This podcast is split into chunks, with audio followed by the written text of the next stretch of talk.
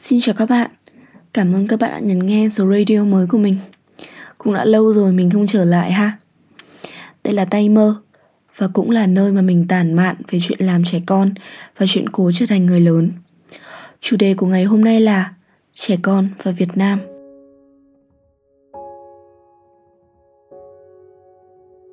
Ước mơ của mình từ ngày còn học cấp 3 là được đứng trước một đám đông từ chục người đến ngàn người rồi chục ngàn người.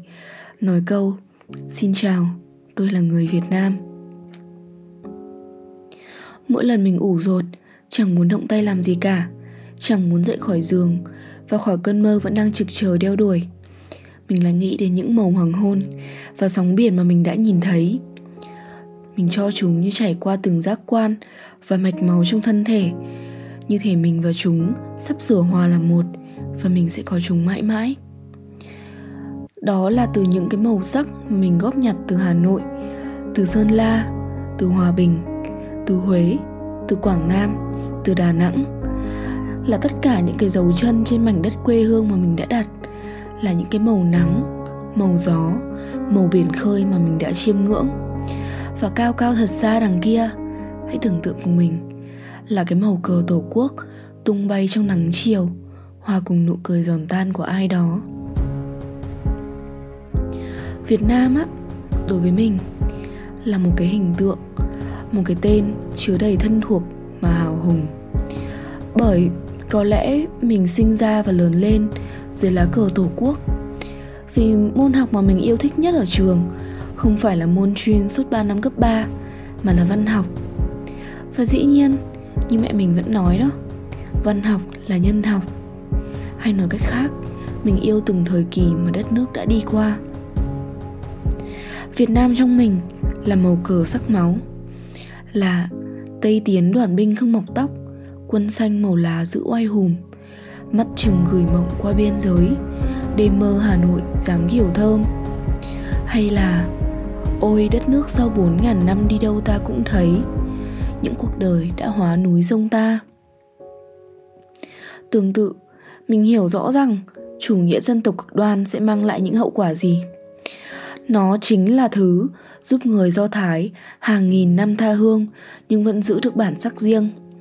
Nhưng nó cũng là điều thôi thúc hitler dìm chết hàng triệu người do thái trong các trại tập trung của mình. Chủ nghĩa dân tộc cũng chính là lý do cho những cuộc chiến tại châu phi hay là nội chiến ở ukraine. Cái niềm tự hào dân tộc á, đối với mình, không đi đôi với bài ngoại tẩy chay hay là phân biệt chủng tộc. Đó là cái động lực thôi thúc mình phát triển. Để dù có bay thật cao, thật xa, dù có trở thành một công dân toàn cầu, những cái tổ chức thanh niên mình vẫn đang hoạt động, vẫn ủng hộ, mình sẽ vẫn về lại để nhìn cái nắng trên đất việt. Mình đã luôn ước có một ngày ạ khi bước chân mình đủ vững vàng để bước ra thế giới mình sẽ có thể cho những cái người khác hiểu về một việt nam như mình vẫn hiểu.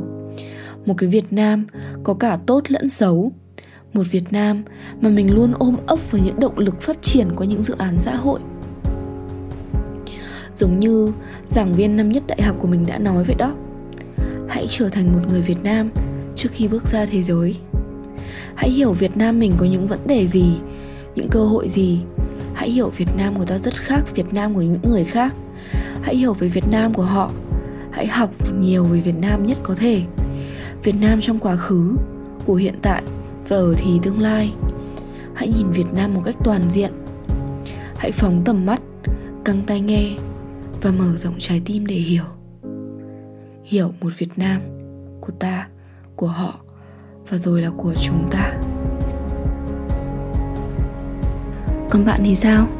Việt nam đối với bạn là gì? Hãy giúp mình trả lời ở dưới phần Q&A của Spotify nha. Cảm ơn các bạn đã nhấn nghe số radio mới của mình. Đây là Tay Mơ và xin hãy chờ những câu chuyện tiếp theo trong tương lai nha.